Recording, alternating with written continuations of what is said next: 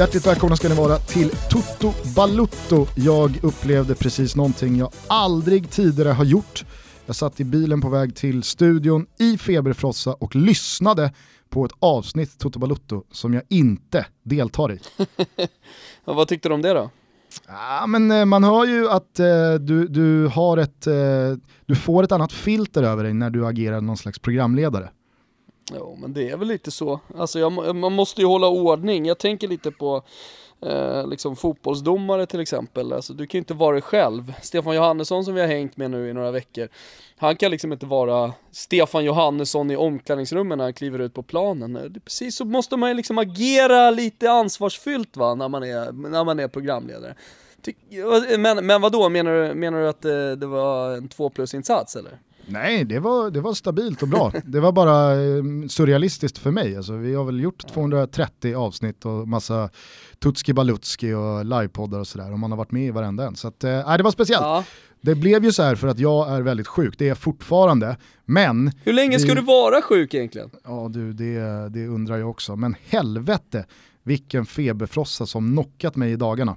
Jag har Nej. legat och huttrat och toksvettats om vartannat. Så att, det är så jävla märkligt det där, alltså jag, jag funderade lite inför den här podden, du, du, du är ju sjuk lite titt som test. Nej, jag är aldrig sjuk. Jag är sjuk oh, max en gång per år. Uh, Okej. Okay. Jag då som har småbarn, liksom, jag åker ju aldrig på några sjukdomar. Trots att jag borde ta hem löss och gonorré och allt möjligt liksom, från förskolorna så, så, så ligger jag ändå frisk som en nötkärna ständigt. Det är ju bara det mentala som sviktar. Ja, nej, men jag vet inte om du, om du är ute efter att jag har ett svagt immunförsvar så får jag ändå Nej, slå dig på fingrarna där. Nej, jag tycker bara att det är märkligt. Jag tycker bara att det är märkligt eh, sådär. Att det, det, jag, jag, upplever inte att det är en gång per år, jag upplever att det är en hel del liksom, eh, må dåligt. Ja, nej, det kan jag då slå hål på, den okay. insikten. När jag mejlade, eller när jag smsade producenten för eh, fotbollslabbet då i tisdags kväll, för jag visste vartåt det barkade, då insåg jag att det här är första gången i hela min mediala karriär som jag måste ställa in någonting på grund av sjukdom. Så då kan okay. du ju göra matten själv. Ja, nej men det, det är bra att du har tagit till studion i alla fall så att vi, vi eh, eh, kan komma ut med det här. Jag tänker att du, eh, för att du har varit sjuk, kanske inte riktigt har eh, hängt med i allting som har hänt eller? Jag har försökt eh, kolla så mycket Champions League och eh, Europa League som möjligt. Det är ju fullspäckat med matcher. Jag måste säga, att jag är jävligt svag för de nya avsparkstiderna med två små förrätter, ja, fem i sju. Ja men jag sa det från början, alltså ju mer fotboll man kan se desto bättre är det. Eh, ta Premier League 16.00 på, på lördagar när du bara kan se en match, jag tycker fortfarande att det är helt, ja men 2018 att det fortfarande är så, det finns, klart det finns en charm i det och att eh, fansen ska ner på, arena, eh, på Nej, arenan. Ja men exakt, det finns ju en charm i det i England. Så. Jo men jag tycker också att den charmen är för lite charm för att man ska fortsätta med det. Nej, men jag har full respekt för att de visar bara en match klockan tre då, då i England, fyra svensk tid. Jag men, har inte riktigt full respekt. Nej, men jag, men, men, men jag, jag, jag, har ju det för att det får ju människor att ställa sig på läktaren istället och gå på matcherna. Där! Mig får det ju inte gå på någon jävla fotboll, så varför kan inte jag hundra, flera hundra mil bort i Sverige. Varför kan inte jag få välja vilken match jag vill se? Som du säger, det är 2018, man, man kan se alla matcher i alla ligor jämt, det är bara att välja och vraka. Men just Premier League, som är dyrast av alla, mm. de ska ha jävla... Ja, det, det, det, det är sjukt. Eh, ja. Hur som helst, tidigare så har man ju liksom ibland då fått nöja sig med eh, ett ryskt lag mot något halvdassigt motstånd eh, i och med tidszonerna som någon slags förrätt en Champions League-kväll. Men nu är det två matcher 18.55 och jag måste säga att jag är, jag är riktigt svag för det alltså. Mm. Ja, men det, det, det, är faktiskt roligt, men, men jag tänker att vi tar tidigt i det här avsnittet så tar vi ändå ett litet grepp om det som har hänt eh, i form av ett svep. Ja, gärna. Och vi börjar med mäktiga Champions League och en tisdag som knappast led av några sjukdomar, snarare var det potens som präglade den här Champions League-omgången. Den ståtliga polska Kilbasan, Robert Lewandowski, ser till att hålla den bayerska pansarkryssaren flytande, trots rejäla skador i skrovet. Det stinker knappast någon CL-final av 2-0 borta mot AIK Aten, men gott nog för supporterna att fortsätta drömma lite. Tisdagen bjöd annars på bosnisk show när Dzeko sänkte Chaska Moskva, holländskt hopp om livet i Amsterdam där Ajax slog Benfica och så då en målfest av den högre skolan i Hoffenheim mellan tysken och Lyon. Juventus då? Jo, det var en uppvisning på Old Trafford av den kanske mest potenta skolan. Manchester United kändes små och minst av alla just nu är deras coach. Okej, okay, Paul Pogba hade en i stolpen men annars var det inte ens nära för Manchester att rubba den gamla damen. Onsdagen fortsatte med blåpiller spridda över Europa. I Dortmund verkar de proppat i sig en hel karta. 4-0 mot Atletico Madrid. Som jag vill minnas har Toto Balutto-kritiska luppen på sig. Något säger i alla fall en dyngtorsk med 4-0 på gamla fina Västfalen. Röda Stjärnan har vikt ner sig fullständigt samtidigt som Klopps mäktiga krigsmaskin drar runt och söndrar och mosar lite här och där. Mäktigast trots allt tycker jag ändå, om jag blickar mot tisdagen och onsdagen, var Napolis insats på Parc des Princes. Det blev bara en pinne mot PSG, men det var med rejäl mersmak i Napolitani vände hem mot vulkanisk mark igen. Wow! Europa League då, undrar ni? Och jag har inte glömt Tottenham, eh, men jag väljer att inte nämna dem för jag tycker att de är så sorgliga just nu ute i Europa. Europa League, jo, det fortsätter att gå tungt för Milan. Torsk 2-1 hemma mot Real Betis, eh, tillsammans med fansen som hade tagit över hela staden, så sjöng de Sevilla-seger eh, för de grönvita. Uh, undrar vad som händer med Milan här nu. Man kan ju tro att Gattuso kanske har det lite svettigt de närmsta dagarna. Uh, det var fortsatt italiensk succé. Uh, 3-1 för Lazio borta mot Marseille. Och de italienska lagen går verkligen starkt nu. Kanske är det en liten renässans för den italienska fotbollen nu när även Roberto Mancini har fått tillbaka italienska skutan på rätt köl så att säga. Eh, slutligen Malmö hörni, det är väl där vi ska landa tycker jag. 1-1 eh, borta mot Sarpsborg, en sen kvittering för norrmännen, har jag lärt mig. Ett Malmö som fortfarande har allt i egna händer och kan gå vidare från den här gruppen. Eh, vad säger du Gugge om Malmös insats? Ja, börjar man där så får man väl säga att Sarpsborgs kvittering var högst rättvis. Det hade känts som ett jävla rån om Malmö hade lämnat Norge med tre poäng efter den insatsen. Jag tycker eh, de var bleka, de var väldigt olika Feta. sig själva. Nej, men alltså, så här, hade, hade deras inställning till matchen och deras gameplan sett ut sådär borta mot Besikta så hade jag förstått det. Alltså, mm. Men nu är det Sarpsborg man möter. Jag kan fortfarande ingenting om Sarpsborg. Eh, jag såg vår eh, kompis och trogna lyssnare Rasim Reis eh, twittrade ut där efter förra avsnittet att ja, men det enda man vet om Sarpsborg det är ju att Erton Feitsulahu gjorde en kort lånesession där. Nej, mm. det visste man inte heller. Inte det, nej. Nej men, men det, jag, jag, blev väldigt förvånad över att Malmö... Det är fotbollsverklighet som inte är speciellt stor där borta. Nej precis. Nej men jag blev förvånad över hur lågt Malmö la sig, eh, hur eh, olika sig själva man såg ut, hur mycket man tillät Sarpsborg styra matchen. Eh, det hade pratats om fasta situationer i, i parti och minut inför den här, ändå så tillåter man liksom dem bara driva på ännu mer. Så att, äh, Krysset var väl, eh, det, det, var väl eh, i... Alltså det var ingenting att snacka om. Sen kan man ju prata om fördelar med underlag och så vidare. Men Malmö har ju spelat på, på konstgräs tidigare. Sen så att det konstateras i efterhand att eh, Malmö kommer ha betydligt större chanser att, att vända på det här och att göra en betydligt bättre match, spela sitt eget spel på hemmaplan. Ja, men det fattar ju alla sen, sen tidigare också. Men en sak reagerade i alla fall på i den här ganska svala, och då menar jag vädermässigt, men kalla eh, efter studion. Eh, och jag såg att det hyllades väldigt mycket på sociala medier, eh, det faktum att Kim Källström sa till Marcus Rosenberg när han stod i studion att han tyckte att det var rött kort. Eh, han, han halvgarderar ju faktiskt lite. Jag tänkte precis säga det, för det första så är det ju lite av en halvgardering. Det är inte ja. att han står upp och verkligen tydligt säger att äh, du, vet du vad Mackan? Där fick du ett rött kort, där borde du ha haft rött kort. Ja. Han börjar väl till och med ja, säga potens. att det, det, kan, det, det, kanske skulle varit rött kort. Eller, ja, det, Ja. Det skulle nog varit rött kort.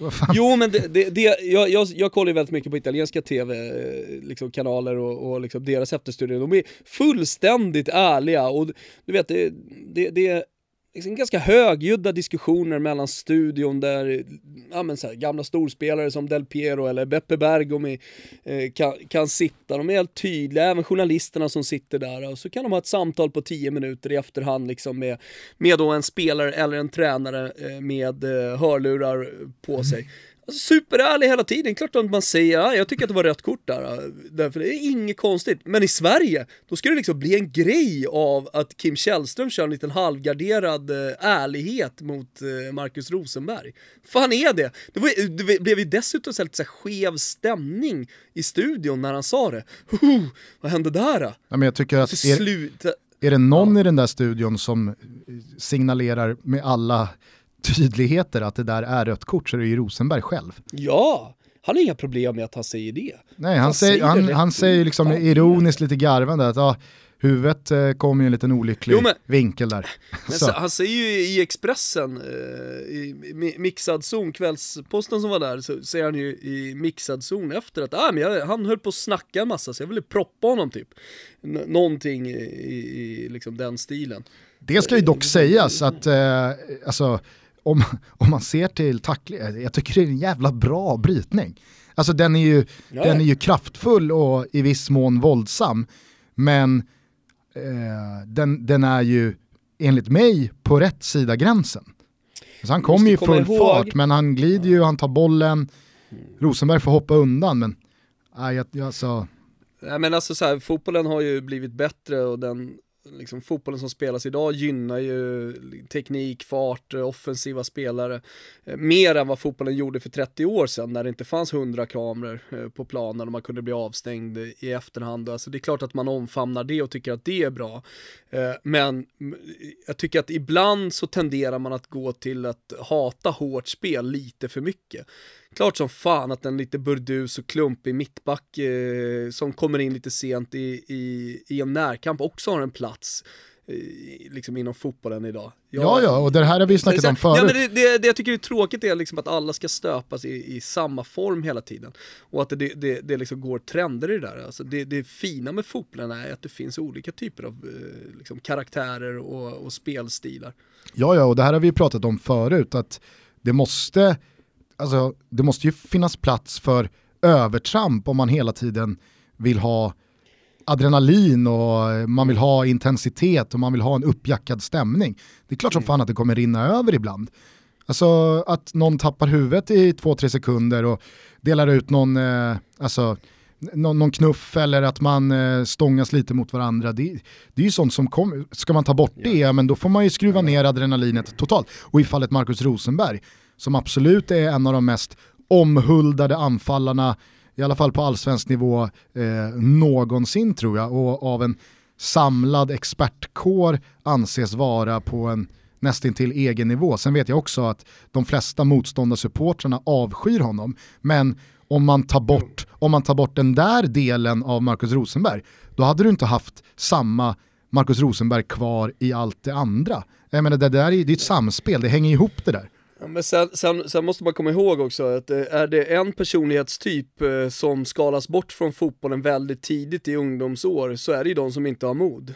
Alltså har du inte mod, eh, är du rädd för att gå in i närkamper, ja men då tar du inte vidare, alltså då slutar du med fotboll. För för det, det, måste liksom finnas, eh, det, det, det, är den typen av idrott liksom. Annars får man hålla på med någonting annat. Så att de som sen blir kvar, och de som är kvar hela vägen upp i, i liksom proffsfotbollen, de har ju dessutom då haft liksom en, en, en väldigt stor portion av kampvilja. Det har varit viktigt för eh, de här personerna att eh, få utlopp för det på planen. Så att jag menar, det, det, det är någon slags elit, är du med på vad jag menar? Mm. Av eh, människor med kampvilja och stort mod och, och orädsla eh, när det kommer till kroppskontakt eh, som i slutändan lyckas.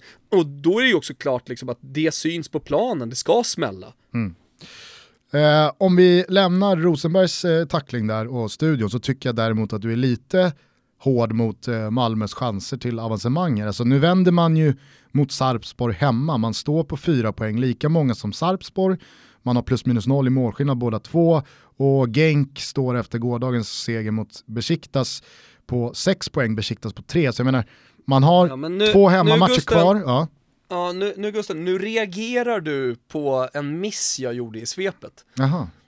Ja, alltså det, det, svepet har ju klippts va, nu i efterhand, så jag har sett två olika saker och i den klippta versionen som våra lyssnare har hört, där var jag inte så hård mot Malmös chanser att ta sig vidare. Men, mm. men, men eh, det, det, det, funkar ändå Gustav, det funkar, vi kör på. Ja, ja, alltså Kim kan säkert lägga in den, eh, den, den oklippta versionen också, hur det lät från början där.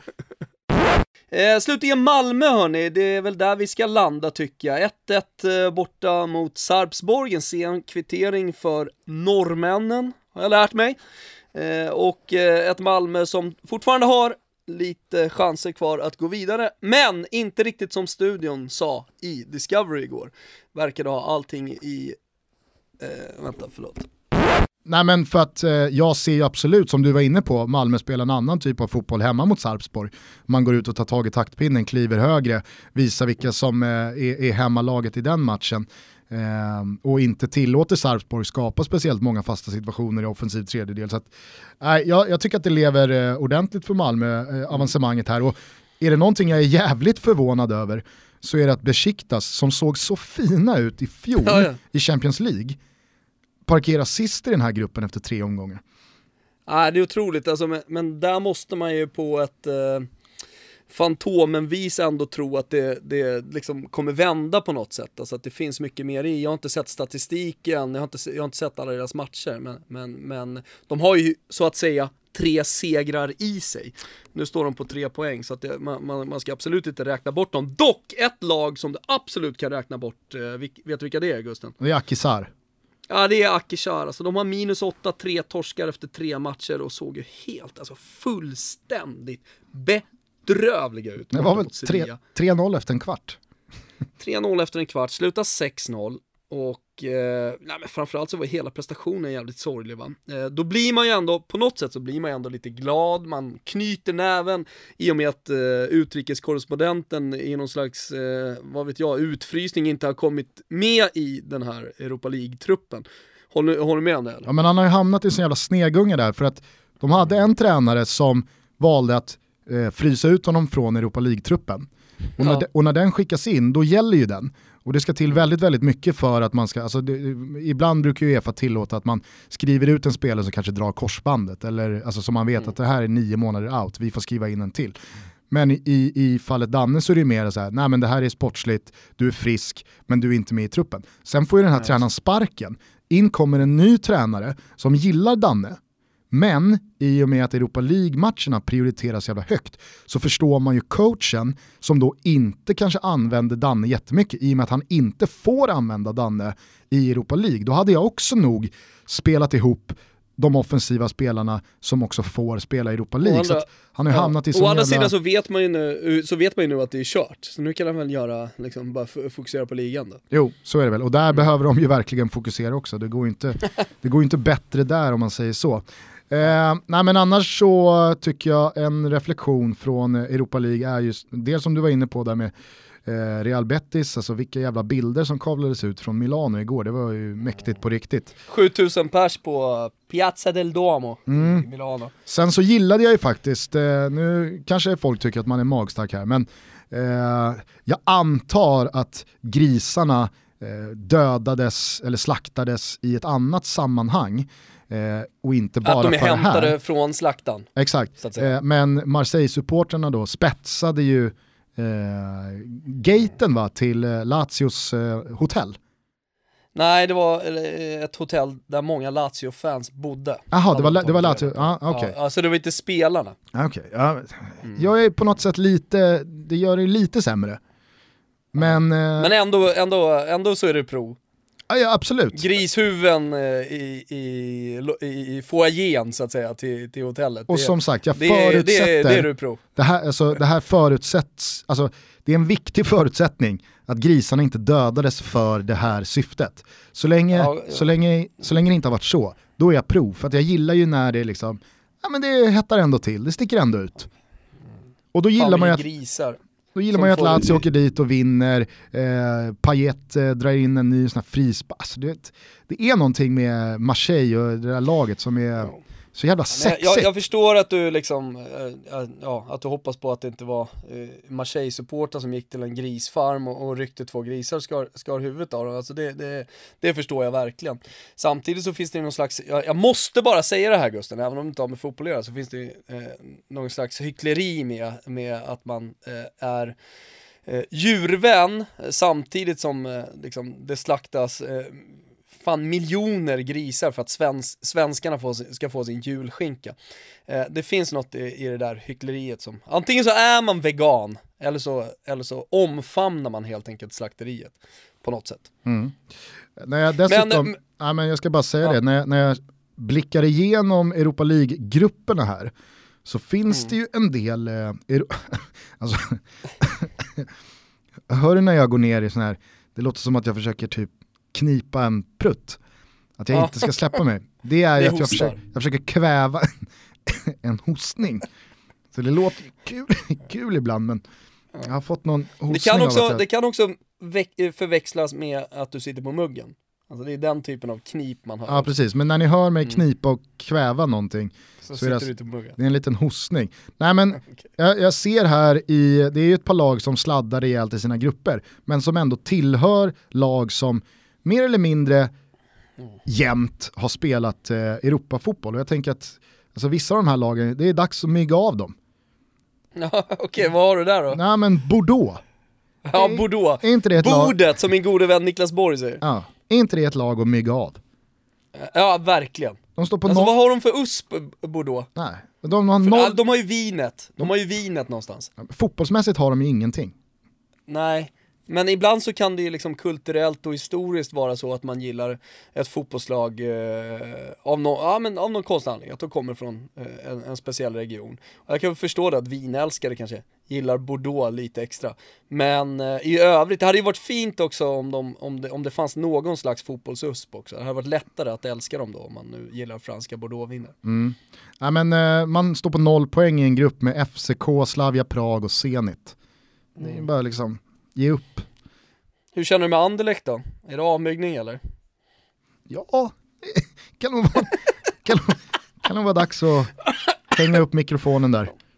Det kan vara det. Mm. Rapid Wien, där har du ett annat lag som jag vill höra liksom, vad, vad har du att säga om. Nej, för att de har inte alls samma kontinuerliga plats i Europafotbollen. Däremot laget under, Spartak Moskva. Tycker ja. jag vi vinkar av en gång för alla. Ciao ciao! Och sen så har man ju då i Akisars grupp också, Akisar, de är ju, de är ju herregud, de är ju rookies i sådana här sammanhang. Men Standard Liège, ja. det är bara... det, det, ja. det är bara att vinka. Ja. Nej, men så att, eh, vi säger hej då till några lag eh, och så släpper vi Europa League i och med det då. Vi är sponsrade av Kiva Inspekta och det är vi väldigt, väldigt glada för. Dock så var vi inte så jävla glada Thomas när Stefan Johannesson tvingade oss att uppleva domarnas fystester på Grimsta för en dryg vecka sedan. Nej, vi kanske, om man är lite smart så borde vi väl vara eh, glada med tanke på att eh, vi behöver väl all träning tänka eh, som vi kan få. Eh, och, nej men det var, det var tufft alltså. Framförallt så var det mycket tuffare än vad jag trodde innan. Jag trodde inte, alltså när man ser på domare när de springer omkring på planen så tänker man inte att de är fysiska fenomen. Vi har ju såklart sett eh, Stefan Johannessons bickar och, och har ju förstått att han är i fysisk toppklass liksom och toppform. Men, eh, men eh, under 6 sekunder på 40 meter, det kanske inte låter som så jättetufft, men du måste ju ändå vara tränad. Men sen att göra 44-75 eh, på under 15 sekunder, alltså det, det, det, krävs träning. Det krävs att man är liksom, i riktigt bra shape. Ja, ja verkligen. Och alltså, även fast det finns domare som kanske inte är lika rippade som Stefan, mm. så vet man ju att dömer de allsvenskan så har de klarat de där testerna. Ja exakt, jag brukar ju vara ganska som supporter skeptisk till domare men efter att ha varit på derby tillsammans, efter att ha då, ja, testat och dömt BP's U19 internmatch, eh, högt tempo, gjort deras fystester så har man i alla fall, nu får man se, det kanske ändrar på sig sen Gusten eh, när man glömmer det här eh, med tiden men, men just nu så har jag i alla fall betydligt mycket större respekt för, för, för deras insatser och deras utmaningar liksom än vad jag hade tidigare. Yes, eh, vi hade såklart eh, med oss ett eh, kamerateam ute på Grimsta så att det finns en till vissa delar rolig, till vissa delar informativ, till vissa delar sorglig film på oss när vi genomgår den här prövningen med Stefan.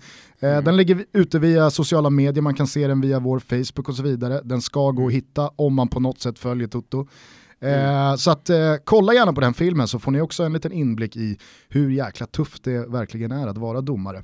Eh, mm. Vi gör ju det här tillsammans med Kiva Inspekta och det kanske fortfarande sitter folk där ute och undrar vilka är egentligen Kiva Inspekta och vad gör de? Alltså Kiva Inspekta, de har ju lite samma roll ute i samhället som eh, domarna har på en fotbollsplan. Eh, de eh, ser till så att eh, berg och dalbana i eh, en nöjespark håller måttet. De eh, kollar så att skidliftar i fjällen funkar som de ska. Eller att eh, luftkvaliteten i eh, skolor uppgår till eh, förväntad standard.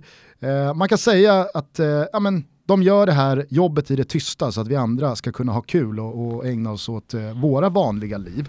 Eh, mm. Och det är just därför som de har valt att bli officiell domarpartner. Eh, också med syftet att höja respekten och bidra till nyrekryteringen av domare. Och det måste jag säga, det är nog fan det jag tar med mig mest av det här samarbetet. Att domare, fotbollsdomare i synnerhet, i och med att du och jag brinner för fotbollen, det är ett släkte som behöver återväxt. Ja men eh, verkligen, alltså det är någonting som Stefan också har varit väldigt tydlig med. Eh, och eh, liksom att bara belysa det här hur tufft det är tror jag är ganska viktigt. Eh, men man ska också prata, man måste ju också belysa det faktum att det finns en stor möjlighet att jobba med fotboll. Alltså att det, det är ett spår att komma in att arbeta med fotboll på heltid, som de här domarna gör, genom att vara ambitiös eh, och, och liksom, ja men verkligen ta domaryrket på, på, på allvar. Eh, så, så ja, men jag tror nog ändå att det sitter några som lyssnar på det här som, som blir lite intresserade. Ja, och herregud, söker då till att bli domare, men är det några där ute som känner igen sig i ja, men Kivas roll ute i samhället mm. i er egen personlighet så uh, surfa in på kiva.se, Kiva med W ska vi säga, uh, och klicka er in på fliken för karriär och kolla vad de har för tjänster ute. De söker nämligen alltid kompetent folk som vill vara med och göra den här världen till en bättre plats. Gör det och eh, framförallt då gå in och kolla på våran video. Eh, man hittar den via Facebook, eh, kanske enklast då. Tack så mycket till Kiva Inspekta. Låt oss surra lite Champions League, för det var ju ett par ruskiga jävla insatser från vissa lag. Du nämner Napoli, jag håller med vilken jävla match de gör. Ja, de gör framförallt den första halvlek som jag tycker är bland det mest eh, mäktiga man har sett, eh, om, om man då utgår ifrån förutsättningar och förväntningar. Ja, och jag tycker eh, att det är alltså, extra häftigt med Napoli att de ser så annorlunda ut med i princip exakt samma lag mm. under en ny tränare, att det har gått så fort eh, och att det är en minst lika vägvinnande fotboll.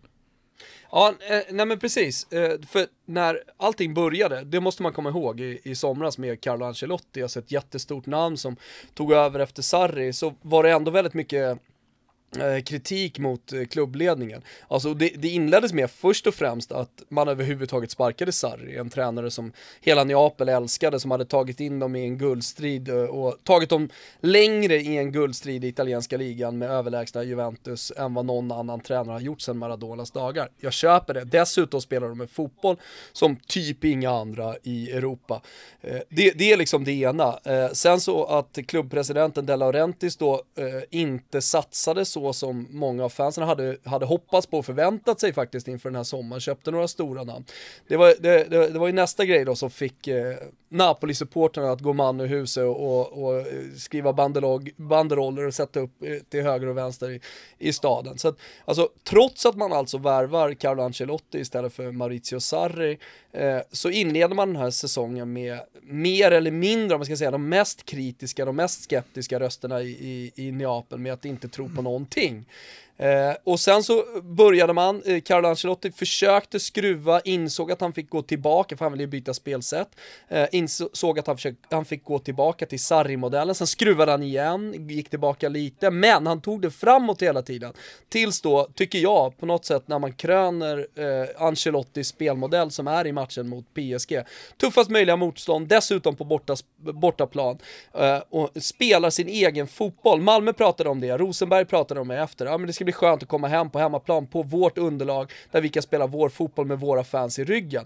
Eh, det blir en helt annan energi, pratade Cam Källström om att vara hemma. Och jag menar så här, fan, det, det är väl klart att Napoli, Napoli Eh, hamnar liksom eh, under samma logik någonstans. Och att ändå då, alltså bryta ner eh, Neymar, Mbappé, alla världsstjärnor i, i Paris på ett sånt jävla självklart sätt som man gör efter den här sommaren, efter den här inledningen på säsongen. Med precis alla supportrar som blickar på dem och tycker att eh, ja, men det här kan inte bli någonting bra. De kommer aldrig kunna upprepa det Sarri gjorde. Alltså, wow, säger jag bara. Mm. Var det någonting jag reagerade på också i eh, Eh, PSG så var det att man, ja men rent demografiskt i sin defensiv mot Napoli, även fast man är ett på pappret mycket bättre lag, man är hemmalag dessutom, man nämns i sammanhang som en Champions League-final, det kanske inte Napoli gör, eller det gör de inte på samma sätt. Men om du kollar på alltså, vilken trio, kanske fyra, fem spelare i Hamsik, Kajon, Mertens, Insigne, alltså att ställa dem mot ett lite, lite för orutinerat, alltså Marquinhos, jag vet att Thiago Silva är, är, är skadad, Eh, men Marquinhos, det är bland de harigaste lagkaptener man sett. Alltså det är ingen ledare. Fan hittade binden dit? Ja, jag vet inte. Och så spelar han bredvid då eh, Presnel Kimpembe som också är vadå 22-23 bast. Eh, in kommer väl Tilo Kerer, han är 22. Jag menar, visst, det är fantastiska eh, framtidsmän. Och i ligan hemma mot Rennes eller hemma mot Bordeaux eller vilka det nu är man möter. Jag menar då kommer ju aldrig de ställas på speciellt många prov eh, som gör att man riskerar att släppa in mål eller man riskerar att bli lurad utan att PSG kommer kunna göra tillräckligt många mål framåt för att ändå inte ska bli ett poängtapp. Men mot ett lag som Napoli, mot en sån skicklig taktiker och tränare som Carlo Ancelotti, mot ett mittbackspar som är så rutinerade som Koulibaly och Albiol, alltså jämför Koulibaly, Albiol med Marquinhos, Kimpembe. Visst, det kanske finns lite mer kvicka fötter, men alltså, den rutinen tyckte jag blev så jävla tydlig i den här matchen. Att det spelar ingen roll att man har eh, Di Maria och Mbappé och Neymar och Cavani framåt för att Napoli kommer ta tag i bollen, eh, de kommer få sina chanser och när de väl får chanserna, då är det, det är ju klasskillnad mellan Napolis offensiv och PSGs defensiv. Ja men lyssna, eh, det, det, det ena också som jag reagerar på här, det, det är ju hur folk eh, liksom eh, tog nyheten med Carlo Ancelotti, så man har diskuterat honom, tycker jag, det har varit den allmänna uppfattningen om Ancelotti, det är ju att han är lite slut, att han borde vara på väg ut till den kinesiska savannen och, och ja, men kanske till och med ta liksom ett landslag. För det första så är han inte speciellt gammal, för det andra så går, åker man inte till Napoli utan motivation. Alltså du åker inte dit och, och vad är det man gör om man är tränare? Man, man liksom hänger upp kostymen i omklädningsrummet eh, som någon slags eh, ställa ut skorna på, på planen. Eh, eh, utan du åker dit och är 100% eh, motiverad. Återigen bara för att det är färskt i, i, på näthinnan så att säga, eh, så pratar Rosenberg om att det är ganska bra att möta AIK faktiskt i ett sånt här läge. För att, för att, ja, det var Safari som sa det. För, för att det hade varit tuffare, nu sa han inte det, men det hade varit tuffare att åka till Gävle och möta Dalken borta eh, på, på konstgräs. Eller Kalmar. Då måste du verkligen, vad sa du? Eller Kalmar. Eller Kalmar. Nej men för då, då blir det jobbigare liksom att tagga till och, och att nå upp till liksom 100% i motivation. Men att ställas mot AIK inför 40 000, eh, alltså bara det skapar motivation, man behöver ingenting. Och det är det, det, det alltså så här, vissa utmaningar, det, det, det skapar, alltså det, du, du kan inte åka dit och göra någonting halvdant, du ger 100% av det. Och jag tycker det är så jävla vackert att se att Ancelotti då tystar alla de kritiker och de rösterna som jag tycker ändå svepte över fotbollsvärlden om att han skulle vara lite slut. Så att äh, det, det, det, det gör mig glad. Äh, återigen så, så liksom, allt det här med att äh, döda spelare som är 30 plus och döda tränare som har gjort kanske någon, någon, någon svag session. Mourinho är liksom lite emot det här, alltså han är, han är svår att tro på fortfarande eh, för att han, han också beter sig på ett speciellt sätt. Jag vet inte. Jag skulle fortfarande bli jävligt glad om han blev motbevisad, säg att han skulle ta över ett Real Madrid och så visar han att han har det. Alltså, för jag tycker att sånt är häftigt, när hela världen mer eller mindre räknar ut dig och sen så visar du att du faktiskt har en vår till i dig. Det är, sånt, där, sånt där gör någonting med mig Gustav. Nu ska vi inte fastna i Mourinho en gång till, men Nej, verkligen inte. Mourinho ska ju inte ha ett lag som förväntas spela en attraktiv fotboll. Alltså, det, det, vad, han, vad han än gör efter Manchester United så ska han ju inte ta ett lag som förväntas spela rolig fotboll. Han ska ta ett lag med hyfsat bra spelare som via liksom cynism och en stark defensiv kan vinna någonting. Men jag skulle bara addera det också till varför man vet att Ancelotti är motiverad och kom till Neapel med en jävla grinta. Det är också läget han tar Napoli. Det är inte ett Napoli, det är inte ett Napoli som har haft fyra tuffa säsonger och missat Champions League och han åker dit med vetskapen att jag har typ allt att vinna för att det har gått så jävla dåligt på sistone. Han åker ju till ett Napoli som är bättre än någonsin. Och ja, som har tagit, eh, eller slagit eh, poängrekord va, för eh, klubben och sådär. Förvisso inte vann Serie A, men alla är ju medvetna om vad Sarri lyckades med med Napoli. Så att, att ta Napoli i det läget, det vittnar ju allting om hur motiverad klagar inte en enda gång, Klagar inte en enda gång i sommar när spelare inte dök upp så att säga. När, när nyförvärven inte kom, när det inte blev några stora namn. Inte en enda gång Nej. en så stor tränare som Carlo Ancelotti så, så, så gnällde han. Så att, eh, ja, jag, jag är jävligt imponerad av, av eh, Napoli. Eh, på tal om eh, avmygningar och på tal om att inte tro på någon längre, vet du vad jag också tar med mig från den här Champions League-onsdagen? Berätta. Eh, det är att Hugo Lloris, det, det går inte att lita på honom längre. Och det känns sjukt bara några månader... Har du någonsin kunnat lita på honom? Nej men jag säger bara att det känns sjukt att säga så bara några månader efter att han som lagkapten har vunnit VM-guld och han var jättebra i VM. Eh, jag minns också för bara ett och ett halvt, två år sedan så pratade man ju om eh, Juris som kanske Premier Leagues hela bästa målvakt. Han är otrolig på linjen, sen så sprang de Gea ifrån. Men nu, jag vet inte om man själv känner stressen att eh, efter den där rattfylleskandalen överbevisa sig själv gentemot en hel fotbollsvärld som, som tvivlar på honom. Men nu har han, sen han kom tillbaks därifrån, Alltså dels har han väl strippats på binden, han har stått för några utrusningar som är helt otroliga. I matchen här mot PSV så kommer han helt snett ut, han blir utvisad och det är i ett läge där Tottenham leder, man tappar till 2-2 och man känner bara så här, Alltså jag, jag har ju följt några Tottenham-supportrar på Twitter och man blir, alltså, jag förstår deras tveksamhet för att det är så skevt just när det är målvakten och inte bara målvakten utan det är lagkaptenen och det är dessutom någon som man hela tiden har hållit som en av de absolut bästa. Det går inte att göra längre med Juris. Nej, jag håller med. Nej, det, det, det, det, är en urkukning av liksom den högre skolan, det håller jag helt med om när han kommer ut där. Alltså han behöver ju för det första inte komma ut, sen så kommer han ju helt snett på det. Han ska ju vara där redan. Om man nu ska vara den typen av målvakten som proaktivt skjuter bort bollar utanför straffområdet. Eh, så att nej, nej, det, det, jag vet inte men, men han, han, har ju ändå alltid kommit tillbaka, tycker jag. Mm. Eh, och sen så går det några månader. Men eh, det, det, det, hade ju varit annorlunda om han hade stått i en annan klubb, det är jag helt övertygad om. Alltså kolla på Karius.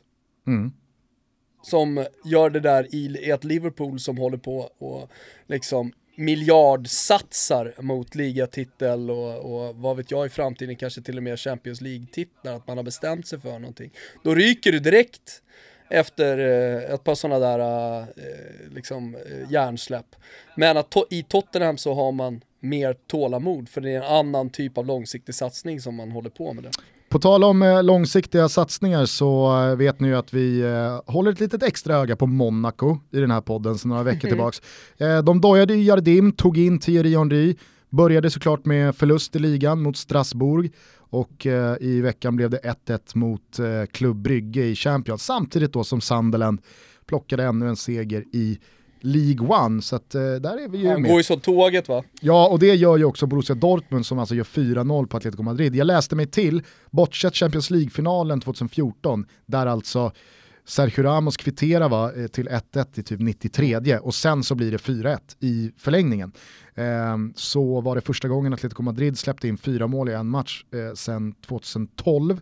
Men alltså det här var sån överkörning. Dortmund är i sånt flow så att det är helt sjukt. Nej men de var 8-0, de, de inledde eh, lite lugnt då borta mot Klubb med 1-0 och sen så tog man Monaco hemma 3-0 och så tänkte man, ja men nu blir det väl ändå något insläppt och nu blir det väl en lite tajtare match och kanske lite mer fokus på försvaret i och med att man möter Atletico Madrid. Men man fortsätter att spela sig fotboll, man fortsätter att bara liksom ösa framåt kanske inte minst då på Västfallen på hemmaplan och gör det så jävla, äh, det, det är mäktigt men jag, jag tror också, alltså jag sa det i svepet, vi har pratat om det, så jag tror att vi ska hålla ett litet öga här på Atletico Madrid, vad, vad det är som händer. Jag vet att situationen i ligan inte på något sätt är kritisk, eh, men å andra sidan så har PSG, ver- ja, om man får tro liksom, de mer lite seriösa ryktena i alla fall, eh, eh vara rejält uppvaktad av PSG. Vem? Vi vet alla om att Griezmann, ja. förlåt, jag kanske inte sa hans namn. Äh, Antoine Griezmann är rejält uppvaktad av, av PSG. Uh, och så jag menar så, så skulle man, nu har de varit hela tiden väldigt duktiga på att ersätta de här stora spelarna som har lämnat från Falcaos tid till Diego Costa och så vidare och så vidare. Man har alltid varit jävligt bra på att ersätta dem. Men jag tänker också att någon gång tar det slut för alla lag, alltså som, som krigar lite precis bakom om man, om man pratar liksom rent eh, ekonomiskt, eh, de, de absolut största. Och, och jag, jag, tänker ändå att Atletico Madrid har överpresterat under eh, Diego Simeone. Eh, och sen så kanske något år så hade de då ett fantastiskt lag och det var rimligt att de gick så bra som de gick. Men, men eh, med, med ett tapp av Grisman, kanske lite för mycket flyttrykten, lite för, för lite harmoni, kanske också, fan vet jag, att Diego Simeone tappar 5% motivation. Är du med på? Är du med på? Jag tycker det är 5% tråkigare att, att vara tränare. Dessutom och, sitt fulaste bortaställ någonsin. Ja, det kan man kanske tycka också. Ja, det var, det var hädiskt. Ja, ja, det, det, det, var det nog kanske när jag tänker på det. Men, men eh, är du med på vad jag menar?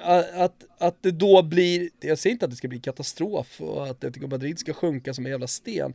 Men att det blir en, kanske ett par mellansäsonger. Mm. Det är i alla fall min spaning. Eh, extra imponerande också att eh, Dortmund gör den här insatsen och det här resultatet utan den smutshete Paco Alcacer som har öst in mål under den här vinststreaken också. Så att nej, det var en jävla eh, det var, det var en, en, en jävla lovsång till eh, den offensiva fotbollen om man nu låter Atletico Madrid vara någon slags galjonfigur för den vackra defensiva fotbollen. Du, får jag bara fråga en sak eh, innan du går vidare? För jag hör, att, jag eh, hör på din ton Gusten, trots att eh, du har 39 graders feber så hör jag att du är på väg åt ett annat håll. Men har du koll på, på vänsterbacken? Ja, ja men det, har du koll på Achraf Hakimi, vänsterbacken i Dortmund? Ja, vad, han kommer väl från, eh, han kommer från Real Madrid va? Han gör alltså tre ass i den här matchen mm. och eh, är ju fullständigt eh, bländande va. 19 bast, född 1998. Eh, Eh, så att, uh, ja, det, det, det, känns som att det är just så här ytterbackar som är på väg upp, alltså som spelar de här stora matcherna och gör den här typen av prestationer. Alltså det, vi det lite, finns någonting med det. Vi snackade lite om Hakimi i uh, Tutski Balutski när vi pratade om Marocko. Han är just. ju landslagsman där, trots sina blott 19 år. Nej men jag kommer ihåg honom från eh, fjolårssäsongen. Spelade ju 90 mot Komoro, heter de, Komoroöarna senast här. Är det inte därifrån Bachirou är? Jo det är det väl va? Eh, hur som helst så minns jag i alla fall Hakimi när han eh, Champions League debuterade. Vet inte fan om inte det var hans A-lagsdebut i Real Madrid mot eh, Tottenham hemma i fjolårets Champions League. Riktigt bra. Eh, Komorerna heter de väl? Ja, skitsamma, fortsätt. Nej men eh, jag ser här på hans siffror också. Eh, han gjorde nio matcher för Real Madrid, två mål. Så att, eh, mm. nej. Eh, nej men Dortmund... så tre ass är ju, alltså så här, vänsterfötter, det är inte så att det dräller av eh, ytterbackar. Nej, och Dortmund fortsätter ju att visa Fingerspritzgefühler. Marcelo blir, Fingerspritzgefühl, Ma, eh, Marcelo blir inte yngre. Nej, nej så är det ju. Nej, men och sen så, eh, alltså, eh, däremot en spelare man absolut inte hade koll på inför den här säsongen är ju eh, Jadon Sancho. Eh, mm. Engelsman, född 2000, han är alltså 18 bast, kommer från eh, Manchester City men har varit i Dortmund sedan eh, fjolårssäsongen. Såg honom knappt där men eh, gjorde väl en eh, 10-15 framträdanden. Ja men alltså född, han... född, på 2000-talet, liksom, han är en av, de, en av de första som, som är födda på 2000-talet som verkligen är på väg att sätta ett avtryck. Så här. Ja och det måste vara så otroligt eh, skönt för en så ung offensiv spelare att få sina första men, säsonger i ett lag som verkligen flyger ja. fram och som öser in mål och man har en Marco Visst. Reus runt sig som man kan lära av. Man har unga spelare eh, i Pulisic eller Weigel som inte är speciellt mycket äldre men som är otroligt rutinerade. Nej, det, det händer mycket bra grejer i, i, i Dortmund. Eh. Nej men tveklöst. Eh, det, det, ska bli jävligt intressant alltså. De, de, är ju de är en av de här outsiderna som eh, verkligen, liksom, om de kan hålla den här fantastiska formen, mm. kan utmana. Nu rinner min svett precis överallt och jag kan snart inte hålla tillbaka fler hostningar. Så att jag måste börja vända hemåt mot eh, sängen och eh, täcket. Eh, ja. Men... Du, får jag bara komma med ett tips? Ja. Eh, Gusten. Det är ju det är då en slags österrik, österrikisk-bosnisk eh, eh ja, men, eh, så här, sjukdomstips, eh, eh, eh medicintips då.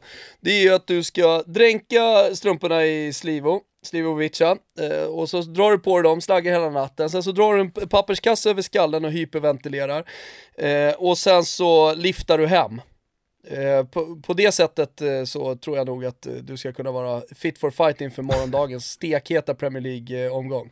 Ja, jag får väl känna lite på det förslaget. Ett annat ja. jävligt bra förslag till alla er som lyssnar, det är ju att delta i våran tävling som vi gör tillsammans med Strive och som är väldigt, väldigt enkel och som har ett väldigt, väldigt fint pris i potten, nämligen en all inclusive El Clasico-resa i vår när det är Real Madrid-Barcelona för eh, en plus en. Vinnaren får alltså ta med sig en kompis eller en käresta eller familjemedlem eller vad det nu är. Mm. Det enda man behöver göra det är att eh, posta en bild på sig själv eller hur man laddar upp inför en klassiko eller hur man ser framför sig hur det ska gå.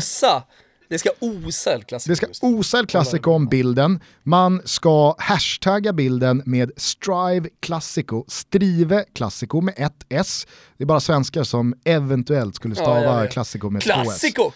Eh, och sen så taggar man in Strive Football, deras konto, alltså at mm. Strive Football. Det är det enda man behöver göra, förutom givetvis att vara Strive-abonnent innan 16.15 på söndag. Det är då nämligen El Clasico startar. Det finns liksom ingen anledning att inte vara abonnent. Eh, jag, jag kan i alla fall inte komma på några anledningar att inte vara abonnent, speciellt då inför en sån här helg när världens största fotbollsmatch går av stapeln. Man får sju dagar kostnadsfritt testa på Strive dessutom. Och som du säger, kostar bara 79 spänn i månaden, fem hunkar för ett helt år. Jag menar så här, det är bara kör in på Strive, sports.com, eh, ladda ner appen kan ni också göra, och eller så att säga, eh, och så kan ni liksom sköta allting därifrån så får ni se de här matcherna. Bara kör hörni! Våra kompisar på Betsson vill givetvis eh, också vara med i El Clasico-båten. Så att du och jag har satt ihop en liten eh, tutto-trippel. Liten och liten, en jävla maffig tutto-trippel. Framförallt så är den väldigt rolig. Den är väldigt rolig. Ja. Eh, vi tror att båda lagen gör mål, vi tror att Luis Suarez blir varnad och vi tror att Sergio Ramos blir varnad. Det är mm, våran gemensamma alltså, Toto-trippel. Tror alltså. Vi vet. Ja. Eh, ni hittar den under godbitar och boostade odds eh, hos eh, Betsson.com. Ni ryggar med 148 kronor. Hashtagga in den under Toto-trippen på Twitter så skickar eh, Betsson in en valfri matchtröja som kicker. Då kan man ju då som Real Madrid-supporter eller Barcelona-supporter kan man ju föräras då med en tröja eh, om det här nu inte skulle sluta väl för sitt lag. Så, eh, så att, eh, tack till Betsson också för att ni är med och möjliggör Tutto och för att ni är med och hottar upp El Clasico ännu mer. Eh, nu ska jag åka hem och eh, kurera mig. Eh, bra, bra jobbat igår, shoutout också tack. till eh, Pinitoro och Svanen som gjorde det väldigt mm. bra. Men eh, ni, som, ni som lyssnar på det här avsnittet och inte har kört den, alltså ni har hela helgen på er att ladda upp då inför El Clasico med 40 sköna minuter, eh, Sveriges bästa Spanien-expert och, och Sveriges snyggaste kvart i fem-ragg på mediamarknaden, det vill säga Kristoffer Svanemar. Alltså det, var, det, är ett bra samtal, eh, det är ett rappt samtal, det är inte jobbigt, alla kan lyssna på det här, så får man liksom alla förutsättningar in, in, inför derbyt. Eh, en bra sätt att kanske vara ta, ta höstpromenaden och, och, och göra den till någonting vettigt också. Vet du vad jag kom på nu hade piggat på mig allra mest?